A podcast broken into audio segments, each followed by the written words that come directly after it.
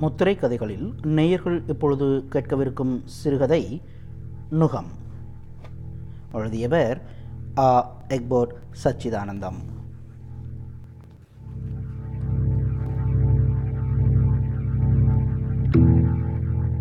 Round பங்களா எதிர்ப்புற கிணற்று மேட்டில் இவள் தேவன்புடன் உட்கார்ந்திருந்தாள். வராண்டாவில் அங்கியினுள் ஏரியா சேர்மன் இருந்தார். இடுப்பு கருப்பு கயிற்றின் முனை தோளில் தொங்கிக் கொண்டிருந்தது. அருகில் சபை ஊழியரின் வழுக்கை தலை செவ்வகத்தில் மின்னியது. மூங்கில் தட்டி வழியே எதிரே கை கட்டி நின்றவர்கள் யாரென்று தெரியவில்லை இவளுக்கு. வாசலில் சிம்சன் நேசமணி அருள் இன்னும் மூவர் நின்றிருந்தனர். பயம் பணிவுடன். விசுவாசத்தோடு லெட்டரை கொண்டு போய் குடியா? கட்டாயம் செய்வார். தயானந்தம் தட்டமாட்டாருப்பா. சேர்மன் ஐயா சொன்னார்னா நீ போய் முதல்ல அவரை கண்டுனு வா. தொட்டு ஸ்காலர்ஷிப்னா மட்டும் விடாத வந்து பாருங்க. சர்ச்சு பக்கம் வந்துடாதீங்க. என்னய்யா? இனிமேட்டு தவற மாட்டேங்கய்யா ஒழுங்காக ஆலயத்துக்கு வர்றதுக்கு என்ன? ஆவிக்குரிய வாழ்க்கையில் வளர்ந்தா தாயா கடவுளுடைய ஆசீர்வாதத்தை மேன்மேலும் பெற முடியும். தெரியும்ல? அடுத்த வாட்டி வரும்போது ஒழுங்கீனமாக இருந்தேன்னா நானே சொல்லி உன் பையனுக்கு ஸ்காலர்ஷிப் கட் பண்ணிடுவேன் தெரியுதா? சரிங்கய்யா. தேவன்பு இவள் பக்கம் திரும்பினான். ஐயா கேட்டார்னா டவுன் சர்ச்சுக்கு போகிறதா சொல்லிட்டா? இவள் பதில் சொல்லவில்லை. ரவுண்ட் பங்களாவை சூழ்ந்திருந்த வேலிக்காத்தான்களை பார்த்து கொண்டிருந்தாள்.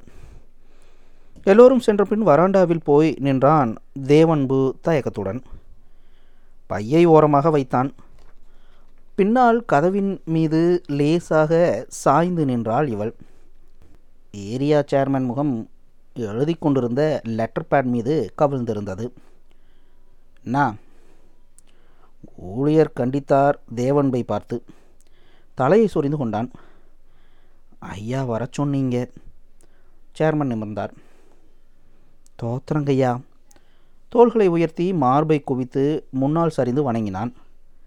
ஐயா நான் சொன்னங்களே தேவன்பு இவன்தாங்க அவ சலோமி மகளுங்க. முகத்திலிருந்து லுங்கியின் கீழ் தெரிந்த கால் வரை துளாவியது சேர்மன் பார்வை. நீதானா? மீண்டும் உற்று பார்த்தார் லேசாக தலை அசைத்தபடி அவன் சங்கடத்துடன் அசைவது இவளுக்கு தெரிந்தது. என்ன வேலையா பார்க்குற? பெண்கள் விடுதியில் தோட்டக்காரங்கய்யா. எத்தனை வருஷமா? பத்து வருஷங்கய்யா. விரல் விட்டு என்ன ஆரம்பித்தான்? இல்லைங்க பதிமூணாவது இந்த கிறிஸ்மஸ் ஐயா. தலையை சொரிந்தான்? கரெக்டாக தெரிலிங்க மிஷனில் வேலை கிடைக்கிறதுக்கு முன்னால் என்ன செஞ்சிட்டு இருந்த முன்னாடிங்களா? சிரித்தான். என்னெல்லாமோ செஞ்சங்கய்யா. எதங்கய்யா சொல்கிறது யோ ஐயா என்ன கேட்குறாரு நீ என்ன பதில் சொல்கிற இதில் சிரிப்பு வேற. தென்னேரியில் இந்த ஆள் செருப்பு தைச்சிட்டு இருந்தாருங்க. ஆமாங்கய்யா. நம்ம ஐயா தாங்க யோ இதெல்லாம் வானாய்யா கடவுள் உனக்கு வேறொரு வேலை வச்சுருக்காருன்னு சொல்லி தேவபுத்திரன் ஐயர் கையில் இட்டாந்தாருங்க. அவதாங்க ஐயா இந்த வேலையை போட்டு தந்தாருங்க. தோட்ட வேலையில் இந்த ஆள் கில்லாடி தான் ஐயா. விடுதியை சுற்றி மாமரம் தென்னை மரம் பூச்செடிகள்லாம் வச்சு எதன் தோட்டம் போல் ஆக்கிட்டாங்க. சர்ச்சில் கூட செக்ஸ்டன் ஏதா தோட்டத்தை கவனிக்கிறான். இந்த ஆள் தான் எல்லாத்தையும் பார்த்துக்கிறது. மொட்டை கடிதாசி எப்போ இருந்தால் எழுத ஆரம்பிச்ச?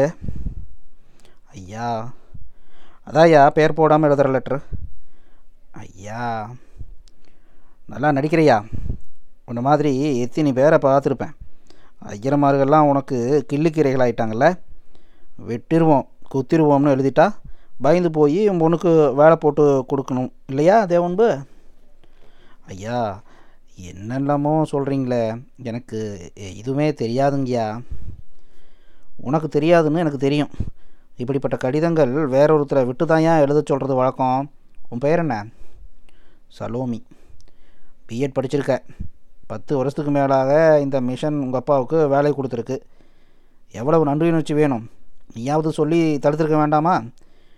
ஊழிக்காரங்க தூஷிக்க சொல்லியாமா வேத புத்தகம் கற்றுத்தருது. இந்த மாதிரி மனுஷனுக்கு போய் நம்ம ஜேம்ஸ் சிபார்ஸ் பண்ண வராப்புல. தேவன்பு தான் செஞ்சாம்னு நம்ப முடியலிங்க. நான் போய் சொல்கிறேனா அப்படி இல்லைங்க. சியோன் ஷாப்பிங் காம்ப்ளெக்ஸில் கடை எடுத்தவங்க ஒவ்வொருத்தரும் பத்தாயிரம் எனக்கு கொடுத்தாங்க. ராஜரத்னம் ஐயர் ஆள் வச்சு அடித்தேன் பேராயத்தில் ஜாதி சண்டையை தூண்டி விட்டேன். இந்த கதையெல்லாம் உனக்கு யார் யார் சொன்னாங்க? சலோமிக்கு வேலை தரலைன்னா உங்கள் பாஸ் ரேட்டுக்கு வர முடியாதாயா இதெல்லாம் கூட பரவாயில்ல. என்ன பல பொம்பளைகளோட சம்மந்தப்படுத்தி வேற எழுதியிருக்கான். அயோக்கிய ராஸ்கர். ஐயா பைபிள் மேலே ஆணையா நான் செய்யலிங்கய்யா. நான் என்ன பாவம் செஞ்சேன்? இப்படிலாம் ஐயா சொல்கிறேங்களே சாமி. சேர்மன் கால்களை அங்கியோடு கட்டிப்பிடித்து கொண்டான். சே எழுந்திரியா எழுந்திரி. ஜேம்ஸ் எழுப்பியா இருந்தால அவன் உடம்பு வேகமாக குலுங்கி கொண்டிருந்தது.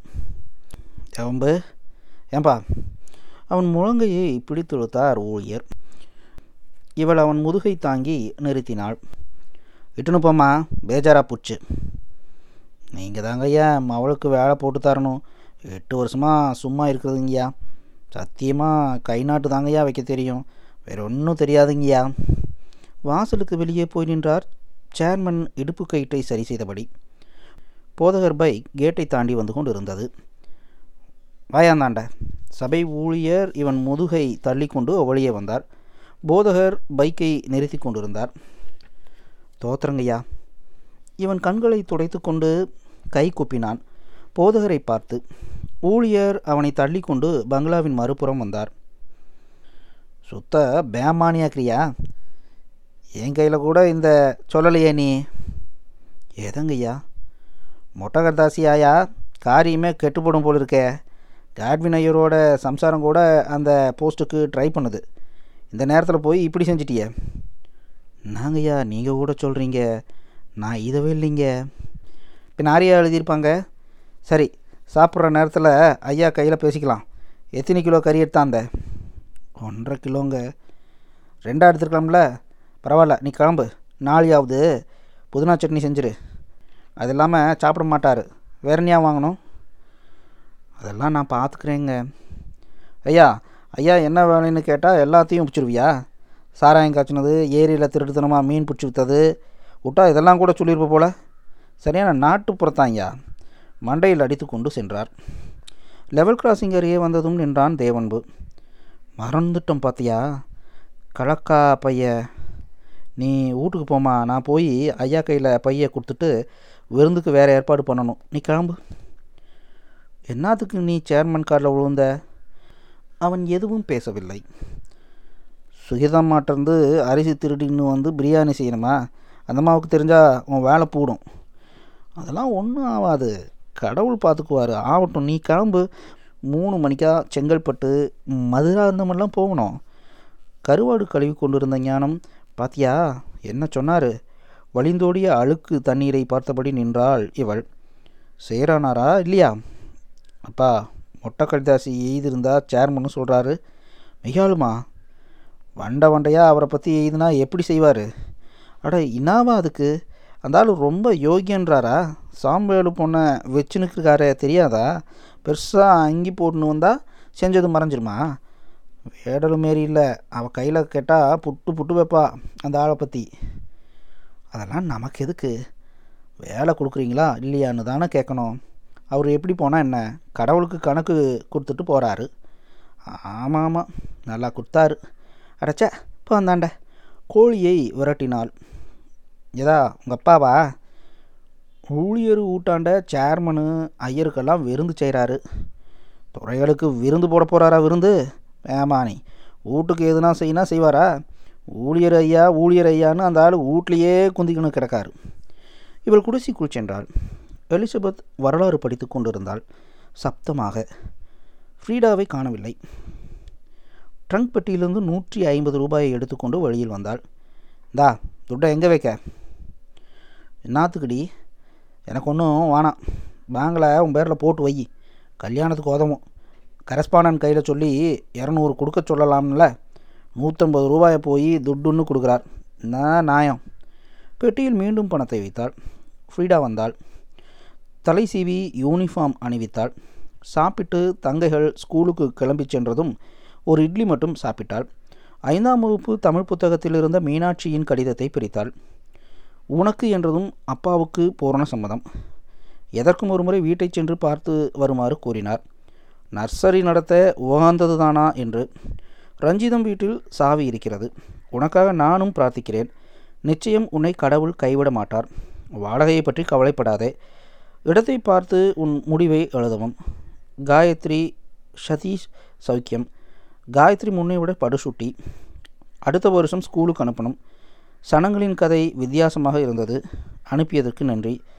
யாரோ ஒருவனுக்காக கொண்டு வருகிறேன். வாழ்க்கை அப்படியே தான் இருக்கிறது. குழந்தைகள் இல்லை என்றால் என்றோ செத்து போயிருப்பேன். வீட்டின் மூலையில் சமையலறை முடிக்க வேண்டும் போல் உள்ளது. எடுத்து வைக்கவும். ரன்றைக்கு அவசரமாக வந்தான் தேவன்பு. பிரியாணி பொட்டலத்தை ஞானத்திடம் கொடுத்தான். நீயே துண்ணு. அந்த ஆள் வீட்டுக்கு போகாமல் தூக்கம் வராதா உனக்கு? பிரியாணியா? தூ. மூளையில் போய் விழுந்தது பொட்டலம். என்ன நீ? நான் சொல்கிறது தெரில. என்னால் பேசுனா என்னை பற்றி பஸ் ஸ்டாண்டில் வச்சு அவள் வீட்டுக்கு போறிய? சூடு சொரணைக்குதா உனக்கு? இருந்தால் அன்னைக்கு தேவடியாள்னு அவன் சொன்னதுக்கு மரமாட்டம் நின்றுட்டுருப்பியா போட்டப்பா. உனக்கெல்லாம் என்னத்துக்குயா பஞ்சாதி பிள்ளைங்க சர்டிஃபிகேட்லாம் கூட எடுத்தக. வெளியில் வந்தனர். ஞானம் பாத்திரங்களை விட்டிருந்து கொண்டிருந்தாள். பஸ் ஸ்டாப்பில் நிற்கும்போது பாலாற்றின் வெற்றுமணல் வெகு தூரம் வரை வெயிலில் வெறிச்சிட்டு தெரிந்தது. எப்போதோ ஓடிய தண்ணீர் இழுத்து கொண்டு வந்து போட்ட மணல். செங்கல்பட்டு ஆஸ்பத்திரியை தாண்டி என்ஜிஓ காலனிக்கு நடந்தனர். பெஞ்சமின் வேதநாயகம் ஈசி சேரில் உட்கார்ந்திருந்தார். என்ன தேவன்பு? என்ன விஷயம்? ஐயா என் மாவ பிஎட் படிச்சிருக்காங்க. ராஜம்பேட்டையில் வேலை ஒன்றும் காலியாக இருக்குங்க. நாளைக்கு மீட்டிங்கில் என் பொண்ணுக்கு நீங்கள் தாங்க சிபாரிசு பண்ணணும். நீ இங்கே வந்து பார்த்தும் ஒன்றும் பிரயோஜனம் இல்லை. என்னையெல்லாம் பிடிக்காதில்ல உங்கள் ஊர்க்காரங்களுக்கு நாகரோயில்காரங்கெல்லாம் நாடார்களா? என்னையும் நாடார்மார்களோட சேர்த்துட்டானுங்களே. எங்களை போய் முட்டிக்கிறது? இப்போ என்ன செய்கிறது சேர்மன் அவருக்கு வேண்டிய ஆளுகள்லாம் சப்போர்ட் பண்ணுவார். ஐசக்கு தெரியும்ல உனக்கு? தெரியுங்கய்யா. கருங்குழிக்காரனுங்க ஆ நீ அவரை போய் பாரு. ஏரியா செக்ரட்டரியில் அவர் அப்போ புறப்படு. இனி இங்கே நீ நிற்கிறத பார்த்தா உனக்கு டேஞ்சரில் தாமஸ் வரான். ஏரியா சேர்மன் சித்தப்பா. எதிர் வீட்டில் சைக்கிளை நிறுத்தி கொண்டிருந்தவர் இவனை உற்று பார்த்தார். மதுராந்தகத்திற்கு பஸ் ஏறினார். வெல்பட்டை பார்ப்பதற்கு. வெல்பர்ட் வீட்டில் இல்லை ஸ்கூலுக்கு சென்றனர். அடர்ந்த மீசையை தடவி கொண்டான் வெல்பர்ட். இந்த வேலை உனக்கு தான் சரிதானா? நாடார் யாராச்சும் இருந்தால் தான் பிரச்சனை. சேர்மன் அவங்களுக்கு தான் சப்போர்ட் பண்ணுவான். இதில் அந்த பிரச்சனை இல்லை. என்னை மீறி எதுவும் செய்ய மாட்டாயா? செய்யவும் முடியாது. குவிந்த இருபுற கன்னங்கள் சிரிக்கிறான் என்பதை காட்டியது வழக்கு காட்வின் ஐயர் பொஞ்சாதி கூட மனு போட்டிருக்காங்கய்யா. அவனா? ஒடுக்கப்பட்ட மக்கள் வாரிய இயக்குனர் தானையா அவன்லாம் ஒன்றும் இல்லையா? கால தூரம் ஓடுவான் எங்களை கண்டாலே. நீ புறப்படு. ஏம்மா நாளைக்கு சாயந்தரம் உனக்கு ஆர்டர் கையெழுத்தாவதா இல்லையான்னு பாரு. பால் ஜோசப் சாரை விசாரிச்சேன்னு சொல்லுப்பா. இதுக்கோசரம் ஏன் பாளையற நான் பார்த்துக்கிறேன்ப்பா இவளை பார்த்து சிரித்தான். முந்தானை இழுத்து விட்டு கொண்டாள் வலப்புற மார்பில். ஐசக் ஐயாவை பார்க்கட்டுங்களா? பாரு பார்க்குறதெல்லாம் தப்பு இல்லை அந்த ஆள் ஒரு மாதிப்பா. வெளிப்பட்ட பார்த்துட்டல அது போதும். அவன் சும்மா போய் மீசையில் கை வச்சுன்னு என்னாலே போதும். ஐயருக நடுங்குவாங்க. இந்த வாட்டி கிடச்சிருயா பாப்பாவுக்கு? பாவம் அஞ்சாறு வாட்டி அப்ளை பண்ணி அப்ளை பண்ணி வேஸ்ட்டாக போயிடுச்சுல்ல இந்த சேர்மனை தூக்குறதுக்கு இருக்காங்க. வில்பட்டுக்கு பயங்கர சப்போர்ட் இது. நீ ஒன்றும் கவலைப்படாத. வாலிபர் சங்கத்தை அமெரிக்கா அனுப்புகிற விஷயத்தில் வேற செமையாக மாட்டின்னு இருக்கார் சேர்மன் அடிக்கிறதுக்கே ஆள் செட் பண்ணியிருக்காங்க. அப்படிங்களா? அதனால தான் சொன்னேன்ப்பா கவலைப்படாதன்னு. சரிப்பா பிரியாணி சாப்பிட்டு ரொம்ப நாளாவது எப்போ வச்சுக்கலாம்? பாப்பாவுக்கு சமைக்க தெரியுமா? தலையாட்டினால் தெரியும் என்று அம்மா இல்லைங்களா? இல்லைப்பா ஊருக்கு போயாச்சு பசங்களோட. என்ன அடுத்த சனிக்கிழமை வரட்டா? வாங்கய்யா சுகிரதம்மாவோட நாளையிலேருந்து லீவில் போகிறாங்க நல்லதாக போயிடுச்சு. ஜாய்ஸ் எப்படி இருக்கா? தேவன்பு தோள் மீது கை போட்டு சில நடிகள் அழைத்து சென்று பேசினான். இவளுக்கு கேட்கவில்லை. பாக்கெட்டில் இருந்து ரூபாய் எடுத்து கொடுத்தான் தேவன்பிடம். திரும்பி வந்தனர். கவலைப்படாத அடுத்த வாரம் ராஜம்பேட்டை ஸ்கூலில் கையெழுத்து போடுறா. பாப்பாவுக்கு வயசாச்ச போகுதுப்பா. எப்போ கல்யாணம்? இவள் இடுப்பின் மீது பார்வை நின்றது. பூந்தமல்லியில் துரசாமி பையன் ஒருத்தன் வாதியாக இருக்கான். அவன் வேலைக்கு போயிட்டா உடனே கட்டிக்கிறேங்கிறான். அப்போ வச்சிரியா? இனி என்ன? பஸ் வந்துருச்சு. வரட்டா? சனிக்கிழமை பார்க்கலாமா? பிரியாணி ரெடி பண்ணு.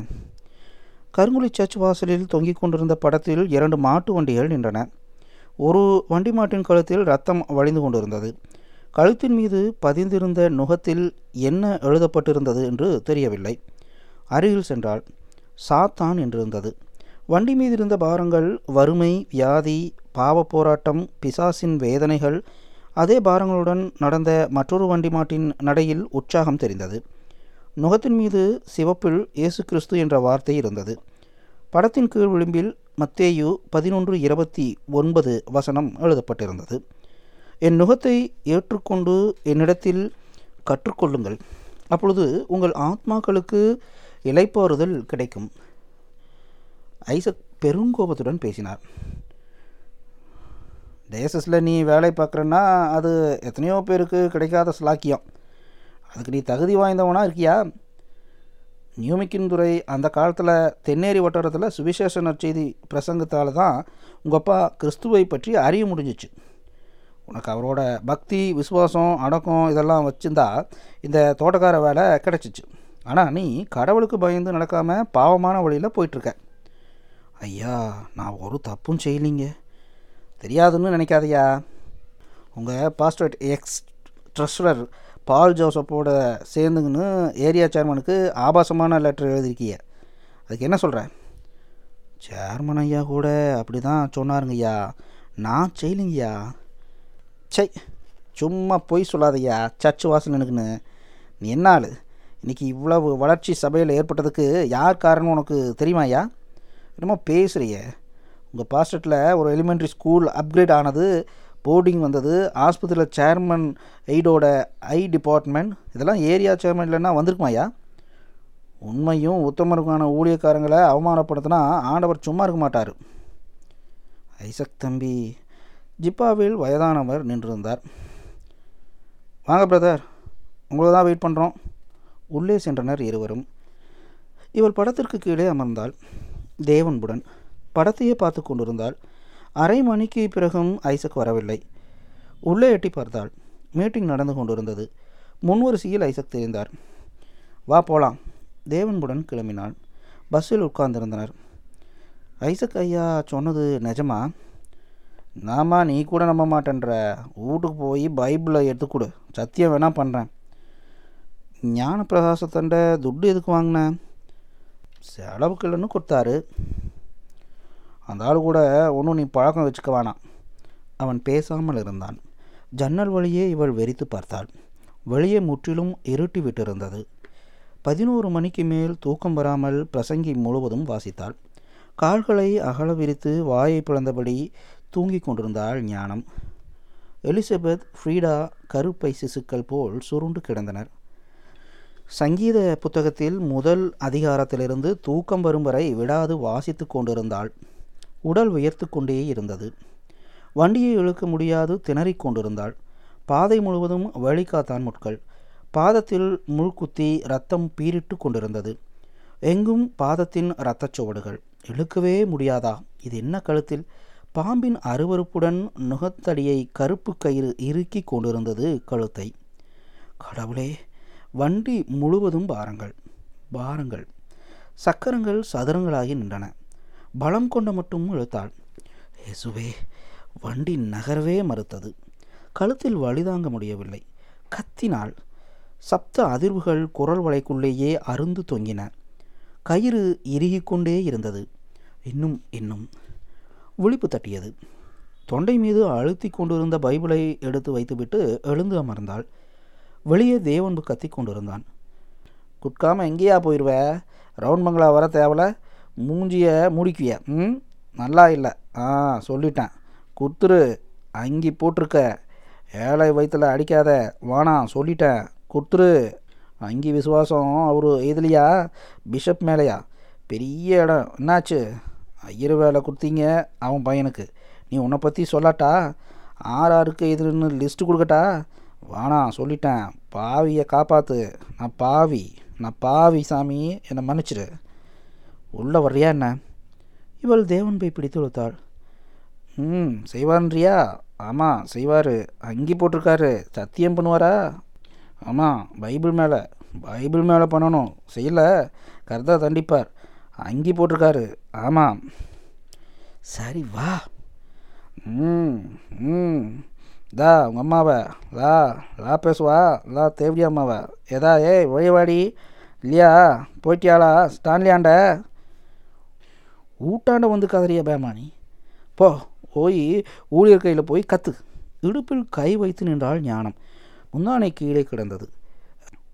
ஏய் என்னடி? ஸ்டான்லி இல்லை படுத்திருக்கானா? வீட்டுக்குள்ள. டேய் போடா பட்ட பயல. தோலை பிடித்து தள்ளினாள். வாழை மரத்தின் மோதி கீழே விழுந்தான் தேவன்பு. இவள் அம்மாவை இழுத்துக்கொண்டு குடிசைக்குள் நுழைந்து கதவை மூடினாள். அழுகையை அடக்க முடியவில்லை. கதவருகே உட்கார்ந்து விட்டாள். தங்கைகள் ஒழித்து ஒழித்து பார்த்து கொண்டிருந்தனர். காலையில் வெளியில் வந்தபோது தேவன்பு குப்பர படுத்து தூங்கிக் கொண்டிருந்தான். லுங்கியை சரியாக இழுத்து விட்டாள். குளித்துவிட்டு ஸ்கூலுக்கு சென்றாள். கரஸ்பாண்டன்ட் ஆசிரியர்கள் மட்டும் வந்திருந்தனர். நோட்ஸ் ஆஃப் லெசன் எழுதி கையெழுத்து வாங்கி கொண்டாள். ரோட்டரி கிளப் போட்டிக்கு ஐந்தாம் வகுப்பு மல்லிகாவுக்கு ரீஃபாரஸ்டேஷன் கட்டுரை எழுதி கரஸ்பாண்டிடம் காண்பித்தாள். இலக்கணப்புழை இல்லாமைக்கு பாராட்டினாள். இவளை போயம் நடத்தச் சொல்லி பிற ஆசிரியர்களை அப்சர்வ் பண்ண செய்தார். சூனா டீச்சர் மட்டும் சிரிப்பது தெரிந்தது. பாரதியார் பிறந்தநாள் அன்று அண்ணா அரங்கத்தின் கேட் அருகே சுகுணா டீச்சர் பேசியது நினைவுக்கு வந்தது. திராவிட நாடு ஆதி திராவிடருக்கே. நம்ம கரஸ்பாண்டன்ட் கூட இடஒதுக்கீடு செய்கிறாரு பாரு அதுக்கெலாம் ஃபிகர் வேணும். இனிமேட்டு பிறந்தா எஸ்சியாக தாண்டி பிறக்கணும். பிசி எஃப்சியாக பிறக்கவே கூடாது. ரெண்டு மணிக்கா போகலாமா ஒன்றும் போக வேணாம். பீடியை வீசிவிட்டு இவள் அருகில் வந்தான். போகலைன்னா எப்படிம்மா? வேலை போட்டு தராங்களா இல்லையான்னு பார்க்க வேணாவா? ஆர்டர் போட்டாக்கா கையிலேயே வாங்கியாந்துடலாம்ல இவள் எதுவும் பேசவில்லை. ஏம்மா இதை என்னன்னு பாரு. குடிசைக்குள் சென்று ஞானத்துடன் வந்தாள். சலோமி போயிட்டு தான் வாம்மா. ஒவ்வொரு வாட்டியும் இப்படியே ஆகுதுன்னு பார்க்குது புள்ள. நீ வேற சும்மா இல்லாமல் புத்தி கெட்ட மனுஷன் என்னத்துக்கு மொட்டைக்கத்தா செய்தின தப்பு தாமா தலை குனிந்து நின்றான். பால் ஜோசப் ஐயா தான் சொன்னார் இப்படி பயமூத்தினா தான் வேலை கிடைக்கும்னு. அவரை கண்டாதான் ஐயரு சேர்மனுக்கு ஆகாதுன்னு தெரியும்ல. பின்ன அவர் கையில் போய் நின்னா இத்தியாவது உருப்படியாக செய்கிறியா இவ்வளோ வருஷமாக மிஷனில் வேலை பார்க்குற. உங்களுக்கு ஒரு வேலை வாங்க இல்லை. இப்போ என்ன செய்கிறது ம் அந்த ஆள் சேர்மன் தான் எல்லாத்துக்கும். போய் அவரை பார்த்து மன்னிப்பு கேட்டுக்கோ. அவர் கையிலையா? கோவிச்சுக்குவாரே.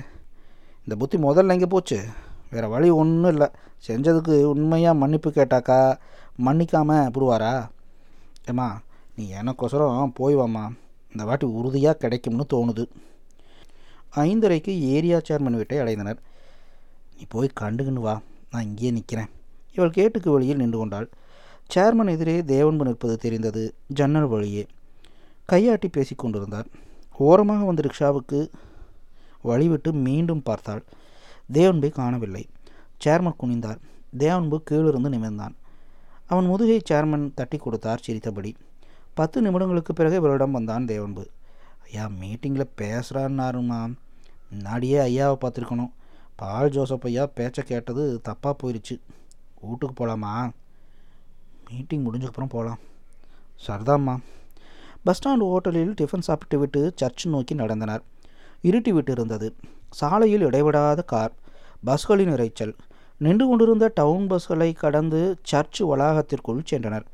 பக்கவாட்டில் மூன்றாவது கதவு வாசலில் உட்கார்ந்தனர். சர்ச் மையத்தில் பதினைந்து பதினாறு அங்கத்தினர்கள் இருந்தனர். முதல் வரிசையில் ஐசக் ஞானப்பிரகாசம். கடைசி வரிசையில் வில்ஃப்ரெட் பெஞ்சமின். இரண்டாவது வரிசையில் போதகர்களின் வெண்ணங்கிகள் ஐந்தாறு தெரிந்தன. எல்லோருக்கும் முன்னால் நின்றிருந்தார் ஏரியா சேர்மன். ஆல்டரில் பெரிய மரச்சிலுவை குழல் விளக்கு பின்னணியில் வெளிச்சக்கீட்டுடன் கம்பீரமாக நின்றது. ஆல்டரின் வெளிவிளிம்பு அரைவட்டத்தில் நானே பரிசுத்தர் பரிசுத்தர் பரிசுத்தர் என்ற வசனம். வில்ஃப்ரட் ஐயா சொன்னது போல் டிரான்ஸ்ஃபர்களையும் புதிய நியமனங்களையும் இந்த ஏரியா எலிமெண்ட்ரி எஜுகேஷன் கமிட்டியில் வைத்து தாங்க உங்கள் அப்ரூவல் வாங்கணும். சில சந்தர்ப்பங்களில் நாங்களே முடிவெடுத்திருக்கோங்க. ஐயா சொல்வது போல் அது தவறுதாங்க. இனி வரும் சந்தர்ப்பங்களில் அப்படி நடக்காது. இந்த அப்பாயின்மெண்ட்டை அதனால தான் கமிட்டியில் வச்சுருக்கேன் செக்ரட்டரி ஐயா. ஐசக் ஒரு சிவப்பு ஃபைலை கொடுப்பது தெரிந்தது வழக்கு. ராஜாம்பேட்டை இடத்துக்கு நான்கு பேர் விண்ணப்பித்திருக்காங்க. அதில் ரெண்டு பேர் நான் Christians we need not consider them ஒரு போதகர் சொன்னார். மற்ற இரண்டில் ஒன்று தேவன்பு சாமுவேலின் மகள் சலோமி ரோஸ் இன்னொன்று ரெவரன் கேட்வின் துணைவியா திருமதி ரஞ்சிதம். கேட்வின் வரலையா? அவர் சம்மந்தப்பட்ட விஷயம்னு வரலிங்கயா? ஐசக் குரல் கேட்டது. அப்படியா? கமிட்டி மெம்பர்ஸ் என்னங்கய்யா சொல்கிறீங்க கருப்பு கயிற்றை இழுத்து விட்டு கொண்டார் சேர்மன். பேராயத்தின் திருச்சபைகள் வளர்ச்சிக்காகவும் சுவிசேஷம் பணிக்காகவும் கடவுளின் பிள்ளையாகிய அரு திரு கேட்வின் ஐயர் அவர்கள் புரிந்திருக்கும் ஊழியம் மிகவும் பாராட்டுக்குரியது. கதருக்கு ஸ்தோத்திரம். மட்டுமல்ல ஆண்டவரின் ஊழியக்காரர்களை தாங்கும் பெரிதான பொறுப்பு சபையராகிய எங்களுக்கு இருக்கிறது. ஆகவே ரெவரன் காட்வின் துணைவியாருக்கு இந்த வேலையை கொடுப்பதே உத்தமமானது என்று நான் நினைக்கிறேன். வில்பர்ட் எழுந்து நின்றான். இசக்கையா சொல்வது வினோதமாக இருக்குது அங்கத்தினர்களை திரும்பி பார்த்து சிரித்தான். மாதந்தோறும் சபையார் காணிக்கையிலிருந்து குறைந்தபட்சம் மூணாயிரமாவது அசஸ்மெண்ட்டாக ஒவ்வொரு பாஸ்ட்ரேட்டுக்கும் கொடுக்குதே. எதுக்குங்க?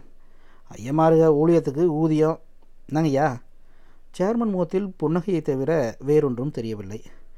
அப்படி இருக்கும்போது ஊழியரை தாங்குதல் என்ற பிரச்சனையை இந்த போஸ்டிங்கில் எழுப்பது அர்த்தமற்ற காரியம். கமிட்டியில் எந்த பிரச்சனைக்கும் ஒரு தளபட்சமான தீர்மானத்தை எடுக்கும்படியான திசை திருப்பும் பேச்சுக்களை கண்டிப்பாக சேர்மன் அனுமதிக்கக்கூடாது ஐசக் பேச எழுந்தபோது சேர்மன் தோலை அழுத்தி அமரச் செய்தார். இந்த நேரத்தில் மனுதாரர்களுடைய கல்வித் தகுதி குடும்ப பொருளாதார நிலை குறித்த விவரங்களை அறிவிக்கும்படியாக சேர்மன் ஐயாவை கேட்டுக்கொள்கிறேன். சேர்மன் ஃபைலை புரட்டினார். திருமதி ரஞ்சிதம் பிஎஸ்சி பிஎட் விருப்ப பாடங்கள் ஆங்கிலம் ஃபிசிக்கல் சயின்ஸ் குமாரி Salome Rose BA B Ed வரலாறு ஆங்கிலம் விருப்ப பாடங்கள். பிஎட் எப்போங்க முடித்தாங்க தொண்ணூறில் கேட்வின் சம்சாரம் முடிச்சிருக்காங்க. சலோமி எண்பத்தி மூணு. கேட்வின் ஐயர் குடும்ப பொருளாதார நிலை பற்றி எங்களுக்கு தெரியுங்க. சலோமி தகப்பனார் பற்றி மனுவில் என்ன இருக்குது அங்கத்தினர் பலருக்கும் அவனை பற்றியும் தெரியும். பெண்கள் விடுதியில் தோட்டக்காரன். தேவபுத்திரன் ஐயர் அவனுக்கு இந்த வேலையை கொடுத்துருக்காரு. ஐயா என்ன? பால்ராஜையர் முழுவதையும் கவனித்தான். தேவன்பின் பாஸ்ட்ரேட் போதகர் என்கிற காரணத்தால் ஒரு காரியம் சொல்ல பிரியப்படுறேன். மிஷனில் பணியாற்றும் தேவனுடைய பிள்ளைகளுக்கு பிறரை காட்டிலும் சில பிரத்யேக கடமைகள் இருக்குது அவற்றில் தலையாயது ஆவிக்குரிய வாழ்க்கை. திருச்சபைக்கும் ஒவ்வொரு கிறிஸ்துவனுக்கும் இருக்கும் அந்யோன்ய தொடர்பு. சகோதரர் தேவன்பு ஆலயத்திற்கு ஒழுங்காக வருவதில்லை. மேலும் சமீப காலமாக திருச்சபைக்கு விரோதமானவர்களோடு சேர்ந்து கொண்டு காணிக்கை போடுவதை கூட நிறுத்தி இருக்கிறார் என்பதையும் வருத்தத்துடன் தெரிவித்துக் கொள்கிறேன். சபைக்கு விரோதமாக போகிறவர்கள் மீது கடுமையான நடவடிக்கை எடுக்க வேண்டும். போதகர் யார் என்று இவளுக்கு தெரியவில்லை. ஐயம்மார்கள் ரொம்ப கோவப்படுறாங்க. வில்ஃப்ரட் மீசையை தடவிக்கொண்டான். காணிக்கை ஆராதனைக்கு வருதல் இதையெல்லாம் அப்பாயின்மெண்ட்டுக்கு அடிப்படையாக வைக்கிறீங்கன்னா எத்தனை நியமனங்களுக்கு இதையே அடிப்படையாக வச்சு பாரபட்சம் இல்லாமல் நடந்திருக்கீங்கன்னு தெரிந்து கொள்ள விரும்புகிறேன் ஜெயபால் ஐயா சர்ச் பக்கம் வந்து பதினஞ்சு வருஷமாகுது. அவருக்கு மெடிக்கல் போர்டில் முக்கிய போஸ்ட் கொடுத்துருக்கீங்க. நம்ம பாலராஜ் ஐயர் சேகரத்தில் ஒரு கிராம சபை ஊழியர். இரவு ஏழு மணி ஆகிட்டா போதையில் தான் இருப்பார். லெந்து நாட்களில் சாயந்தரம் சர்வீஸ்களை போதையோடு தான் நடத்துவார். ஐயரால் மறுக்க முடியாதுன்னு எனக்கு தெரியும். வெல்ஃபர்ட் ஐயா அதெல்லாம் வேண்டாங்க. Let us confine to this appointment அப்போது அவங்க கல்வி தகுதியை பொருளாதார நிலை அடிப்படையாக வச்சு பாருங்கள் சலோமி தான் செலக்ட் பண்ணப்பட வேண்டியவ சலோமி தகப்பனாருக்கு முந்நூறு ரூபா கூட நம்ம மிஷன் சம்பளமாக கொடுக்காது. இந்த சம்பளத்தில் மகளை அவர் படிக்க வச்சது மிகப்பெரிய அற்புதம் தாங்க. இதெல்லாம் மேலாக சலோமி தாழ்த்தப்பட்ட ஒப்பு சார்ந்தவ வெல்ஃபட் ஐயாவுக்கு தெரியும்னு நினைக்கிறேன். காட்வின் ஐயர் அவர் துணைவியாரெல்லாம் பிராமணர்லன்றது ஐசக் ஐயாவுக்கு அது மட்டும்தான் ஞாபகத்துக்கு வந்திருக்கு. ரெவரன் காட்வின் நம் பேராயத்தின் ஒடுக்கப்பட்ட மக்கள் வாரியத்தின் இயக்குனர் என்பதும் அவர் நடத்தின பல ஊர்வலங்களில் ஐயாவே இந்த வயசில் கூட வேகமாக கோஷம் போட்டுன்னு போனார் என்பதும் எப்படியோ மறந்து போயிடுச்சு பரவாயில்ல. எந்த குறிக்கோளுக்காக போராடினார்னு யோசிக்கணுங்க. சலோமி கிறித்தவளாயிட்டதால் எஸ்சிஸ்க்கான அரசாங்க சலுகை பெற முடியுங்களா? சபை மூப்பர்கள் எத்தனையோ பேர் தங்கள் பிள்ளைகளுக்கு எஸ்சி ஹிந்துன்னு எழுதி சலுகை வாங்குறது வேறு விஷயங்க. இன்றைக்கி ஒரு போஸ்ட் விலை முப்பதாயிரம் நாற்பதாயிரம் ரூபாங்க. நீங்களும் நானும் எஸ்சி கிறிஸ்டியன் பிசி ஆகிட்ட அவருக்கு கொடுத்து உதவ முடிகிற அளவுக்கு குறைஞ்ச தொகையாக எட்டு வருஷம். காட்வின் ஐயருக்கு சம்பளம். மருத்துவப்படி கல்விப்படி எல்லாம் சேர்த்து ரெண்டாயிரத்துக்கு மேலே வரும். பர்சனேஜ் வேறு போகிற இடத்துலலாம். வாடகை இல்லை. இவ்வளவு சலுகைகள் சபையார் பணத்தில்ங்க. அதை நாங்கள் சம்பளத்துக்கு வேலை செய்கிறேன்னு சொல்கிறீங்களா இருங்கய்யா என்ன தப்பு? கடவுளுக்கு நாங்கள் தரும் காணிக்கையில் தான் உங்கள் ஊழியத்துக்கான சம்பளமும் அடங்கியிருக்கு. எனவே எவ்வித வசதிகளும் வாய்ப்புகளும் இல்லாத சலோமிக்கு இந்த வேலையை கொடுத்துட்டு இனி வரும் வாய்ப்பை காட்வின் ஐயர் துணையாருக்கு அளிக்கும்படியாக கேட்டுக்கொள்கிறேன். காட்வின் ஐயர் துணைவியாருக்கே இந்த வாய்ப்பை அளிக்க வேண்டும். ஐயருக்கு ஐயருமாருக சப்போர்ட்டா சபையார் ஊழியர்களை அவமானப்படுத்துகிறப்போ நாங்கள் அதைத்தான் செய்ய வேண்டி வரும். எங்களுக்கெல்லாம் மூத்த சகோதரனாக இருந்து வழிநடத்தி வரும் ஏரியா சேர்மன் அவர்கள் மிகவும் ஆபாசமான முறையில் வேலை கேட்டும் சலோமியின் தந்தை ஒரு கடிதம் எழுதியிருக்கிறார். ஒரு காகிதத்தை உயர்த்தி காண்பித்தார் ஒரு போதகர். தம்பி வேணாம்ப்பா. சேர்மன் அவரிடம் வந்தார் வேகமாக. இல்லைண்ணா. இந்த விஷயம் சாதாரணமானதல்ல. சபையாருக்கு முதலில் ஊழியர்களை மதிக்க தெரிய வேண்டும். சேர்மன் என்ற போர்வையில் தெரியும் அந்தி கிறிஸ்துவே உனக்கெல்லாம் எதற்கடா அங்கி? கடிதம் பாதி வாசிக்கப்பட்டு கொண்டிருந்த போதே மெம்பர்கள் எழுந்து ஆத்திரத்துடன் கத்தினர். வெற்று நாற்காலிகள் அவர்கள் ஆத்திரத்தை அங்கீகரிப்பது போன்று தெரிந்தது இவளுக்கு. தேவன்பு கைக்கட்டி தலை குனிந்து உட்கார்ந்திருந்தான். வெஸ்ட்ரி அருகே சிலர் வேகமாக வந்து நிற்பது தெரிந்தது. வில்ஃப்ரெட் கையை பிடித்து தாமஸ் ஐயர் வெளியே கூட்டி வருவதை கவனித்தாள். வெஸ்டி அருகே நின்றவர்கள் இருட்டிலிருந்த மேடைக்கு நடந்தனர். பாக்கெட்டிலிருந்து ஒரு காகிதத்தை எடுத்து கொடுத்தார் போதகர். வெஸ்ட்ரி விளக்கொலியில் படித்தான் வில்ஃப்ரெட். முடித்ததும் போதகர் கை கொடுத்தார். அடுத்த மாதம் பத்தாம் தேதி ஃப்ளைட் உனக்கு ஸ்ட்ராங்காக ரெக்கமெண்ட் பண்ணது சேமந்தான்ப்பா இல்லைன்னா விட்டுருவியா என்ன? இந்தியன் கிறிஸ்டியன் யூத் குறித்து அமெரிக்கன் சர்ச்சில் நீதான்ப்பா பேச வேண்டி வரும். சரிங்க இரே. ரொம்ப தேங்க்ஸ் பசங்க வெயிட் பண்ணுறாங்க நீங்கள் கிளம்புங்க. மேடையை நோக்கி நடந்தான் வெல்ஃப்ரெட். போதகர் ஆலயத்திற்குள் வந்தார். ஏரியா சேர்மன் எழுந்து நிற்பது தெரிந்தது. போதகருடைய கோபத்தில் நியாயம் இருந்தாலும் தகப்பனார் செய்த தவறுக்காக மகளை தண்டிக்க நான் பிரியப்படலைங்க. அடுத்த வாய்ப்பு வரும்போது சலோமி ரோஸை நாம் கட்டாயமாக நியமனம் செய்ய வேண்டும். ஐயர் தீர்மானத்தை எழுதிக்கோங்க. ராஜாம்பேட்டை காலியிடத்தில் திருமதி ரஞ்சிதம் காட்வின் அவர்களை இவள் எழுந்தாள்.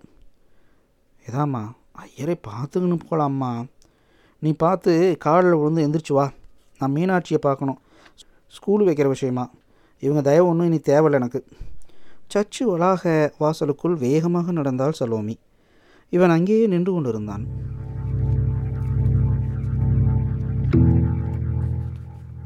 நேயர்கள் இதுவரை கேட்டது நுகம் சிறுகதை.